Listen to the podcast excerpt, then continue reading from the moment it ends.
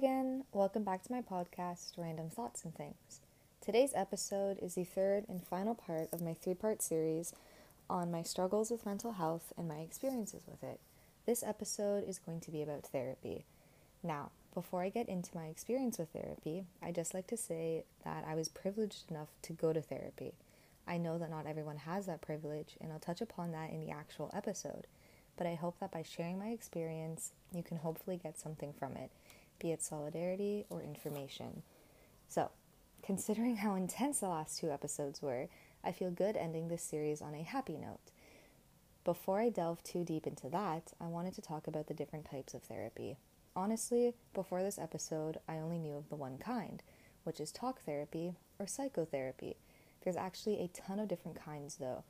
Some of them are as follows psychodynamic therapy, which is all about talking about your thoughts and feelings to bring forth unconscious patterns of behavior so they can be addressed and possibly changed. There's also cognitive behavioral therapy, which is when the therapist and patient work together to identify the behaviors the patient wants to change and coming up with an action plan to do so. There is also family therapy, which may address specific problems within a familial unit or on more general issues like communication and the relationships between family members. Another type is group therapy, which is useful for anyone who wants to explore the challenges and conflicts they are experiencing in life in a supportive group setting with others who are struggling with similar things. Dialectic behavior therapy was originally developed to treat individuals with suicidal thoughts, but has since been found to be an effective treatment for people with borderline personality disorder or BPD, as well as people with BPD like symptoms. Dialectic behavior therapy was designed to help these individuals understand their thoughts and behaviors as out of the ordinary and extreme, and then learn coping and interpersonal skills that allow them that allow them to find more measured, moderate ways of acting and reacting. The last one from the article I found is called interpersonal therapy, this is typically used to treat those with depression and focus on the patient's relationships with other people and how depression has affected the patient's ability to relate to and communicate with other people. Now, let's get into what I was saying before. Therapy, specifically talk therapy, for me, was really great. I touched upon it in my last episode and really had to stop myself from going on about it like I said last episode, I went to a therapist in the Dominican Republic when I was about 13 or 14 years old. I don't remember a lot about what we discussed or what he wanted to discuss, but I remember some things. Firstly, my mom and sister came with me to every session because I didn't feel comfortable talking to him. Even though the therapy was supposed to be for me, I would find a way to deflect it to my mom and sister and get them talking so I didn't have to. Secondly, I remember going to his office and it felt much too big and scary. And I remember sitting by the window and looking out onto the rooftop and watching the pigeons fly by and wishing I could be there with them instead of in this awkward, stifling room. Lastly, I remember one session was just the two of us in the room, and after the initial, What would you like to talk about today? and me responding, Nothing, we sat in silence for 10 minutes until he called my mother and sister in. Now, you're probably wondering at this point what the heck my last two points have to do with therapy, aside from me being in a therapist room. I made those points though because they're important and all three of them are related. At that time in my life, I didn't want to be in therapy and I wasn't comfortable with my therapist, so I either didn't talk to him, I lied to him, or it was a combination of both. Why is that important? Well, firstly, I was in talk therapy, so me talking to him is kind of an essential part of the process. Secondly, like I said in my last episode, lying to your therapist is never a good idea. It shouldn't even be an idea if you feel comfortable with them. Lying to someone who wants to help you help yourself makes the process a lot harder. You can't expect them to help you process your thoughts and emotions if you don't tell them what your thoughts and emotions are. And they can't teach you the right tools so you can help yourself when you get stuck if you aren't giving them the proper information. Now, my last and honestly most important reason I brought up the three things. If you don't feel comfortable with your therapist, no matter how many times I say, don't lie to them or you need to talk to them, you won't listen. And that's okay. your therapist is a stranger and will most likely remain a stranger throughout your time together. That thought alone can make people uncomfortable. I know it initially did for me. But the biggest difference between my first therapist and my second therapist was after the initial two meetings where you just sort of feel out the vibe of the room. I didn't need anybody with me for my second therapist. Was I comfortable enough with him to tell him everything all at once? Hell no. That second meeting or session was still awkward, but I felt that I could put my toes in the water, so to speak. While I wasn't about to tell him my whole life story just yet, I felt comfortable enough to tell him that I didn't want to tell him everything all at once. And he was cool with it. I think after I told him that, for the rest of the session, we just talked about my school, how it was going, what my favorite classes were so far, etc. But I'm getting too ahead of myself. Being comfortable with your therapist is the most important thing. And if you're anything like I was back then, and you think therapy is a load of baloney, I hope by the end of this episode, I can get you to at least open your mind a bit about it. So, at this point in the episode, you guys know two things. I'm a huge advocate for talk therapy specifically, and I had to go to therapy twice. If you listen to my last episode, you'll know that when I left my first therapist, I was given a clean bill of mental health. So, why then did I have to go to another one? Two reasons. One, I lied to the first therapist I went to. It made myself seem more okay than I actually was. And mental illness never really goes away. So even though I was able to put my emotions behind a dam for a while, when that dam broke, my mental health went downhill. So after a few, let's call them good years, the dam broke and I found myself in therapy again. Like I said earlier, I don't really remember too much about my first therapist, but I basically just walked into his office with my mom and sister, sat down, and started talking. With my second therapist, it was a much different process when my dad and I went to the office, it was nice. This might sound silly, but the energy in the office was very calming and relaxing. That first meeting was almost like an interview. They asked me if I wanted my dad to come in the room with us. And when I said yes, we were led to an almost lounge like area. It was an enclosed room, but it was big and had two couches with some bookshelves and toys for toddlers on the floor, and a coffee table between the two couches. The guy who brought us to the room then proceeded to ask me, just me, questions. Nothing too deep or personal. Like I said, it was almost like an interview. Why I was there, what I knew about therapy, did I prefer a male or female therapist, etc. It didn't take too long, and then my dad and I left. I got a call a few days later asking me when I was able to go down.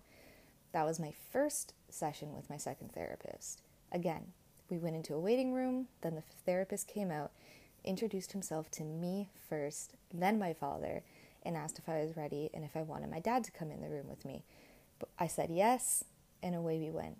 Before I continue, I feel like I should explain why I'm putting so much emphasis on these people talking to me first and such.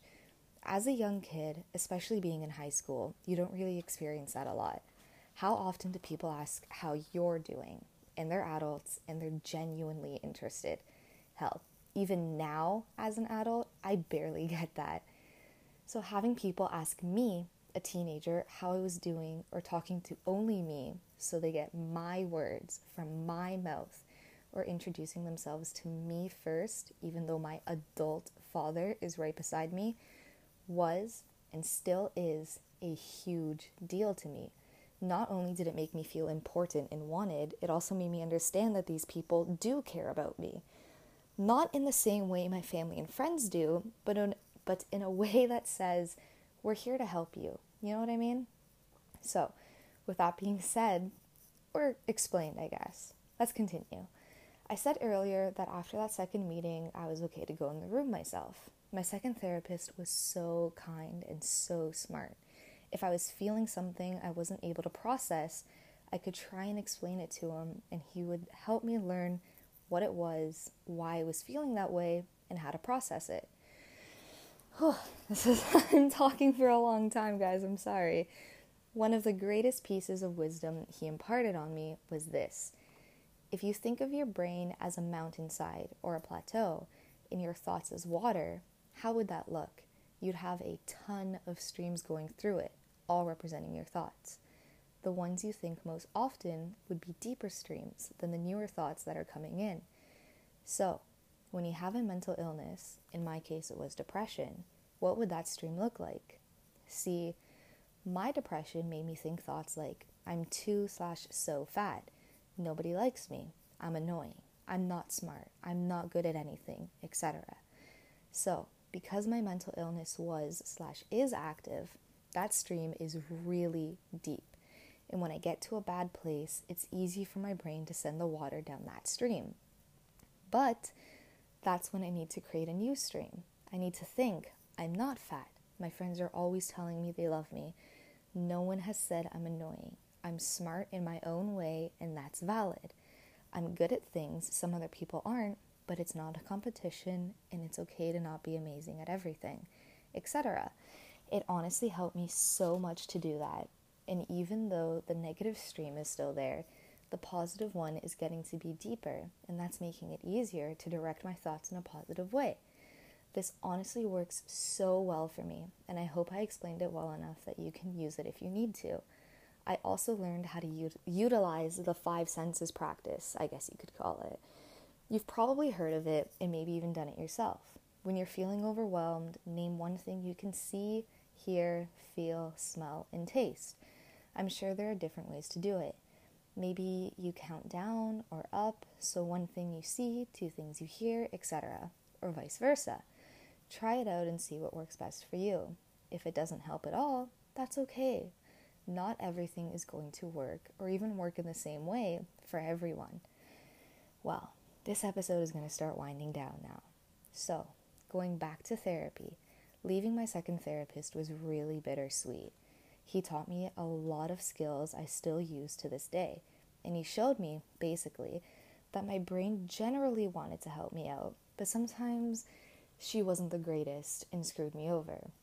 I just had to remember that not everything my brain was telling me was necessarily true, and not to believe the bad stuff. Leaving therapy with him kind of sucked because I had grown used to talking to and with someone who helped me make sense of my issues. But it was also great because leaving meant that now I was able to make sense of my own my issues myself. That's not to say that it's bad it's bad to stay in therapy. Just that at the time, which is about 5 or 6 years ago now, I was able to end my sessions because I was able to handle myself. Like I mentioned a few episodes ago, I would like to go back to therapy. Again, talk therapy really helped me. I know it's not for everyone, but if you're feeling like maybe you want to give it a shot, do it. If you don't know where to start, I suggest first figuring out what kind of therapy you want. I mentioned a few at the beginning of this episode. Now, just because you want to do talk therapy, it doesn't mean it's going to be the most effective. It also doesn't have to be something you do if it's stressful. Google, Google things you should ask your potential therapist and don't be afraid to ask them. It's not rude to ask them how the process goes or what you can expect from a typical session. This ties into my last piece of advice, which is that asking those questions is an important way to see if you're comfortable with them, which for the like gazillionth time is so so so important. Don't be like me and think that therapy is for like weird or crazy people. I know that I'm coming from a place of privilege when I talk about therapy. Like I said at the beginning, there are tons of reasons one wouldn't be able to access a therapist. But please, if you have the resources and you feel you need to see a therapist, don't be afraid to look for one. If you can't afford therapy, there are different options that you can take, and I'm going to be putting a link in the description box. So, to all of my listeners who don't have a mental illness or who don't need therapy, call your local government official and ask them if there's any way to put more resources into mental health. Write them a letter asking if they can do more to help the people that are struggling. Talk to your friends about mental health and let them know that feeling depression or anxiety or any other ment- or having any other mental health problems is normal and that if they can get the help they need, they have your support. That's the biggest thing I found about therapy. People don't want to go because they're afraid of what others will think of them. If we talk about our mental health and our experiences with them openly, we can slowly but surely create a better space for other people to be open with their mental health. It's going to be uncomfortable at first, and you might not want to go into detail about it. That's okay too. You don't have to start broadcasting your mental health to people you don't know. If it's safe to do so, talking about your mental health with your family and friends is good enough and a huge step in the right direction. Well, that's it for today. I'm going to put the links in the description box to the articles I used, as well as the numbers for the helplines for my last two episodes. Please don't forget to be kind to yourself and others, especially if you're struggling with any sort of mental health issue. As always, if you need anyone to talk to or have any comments, my Instagram is at Misha Bison and my Twitter is at Major Mish. Thank you so much for listening. Next week, my upload will be on Wednesday for Bell Let's Talk Day. I'll talk to you then.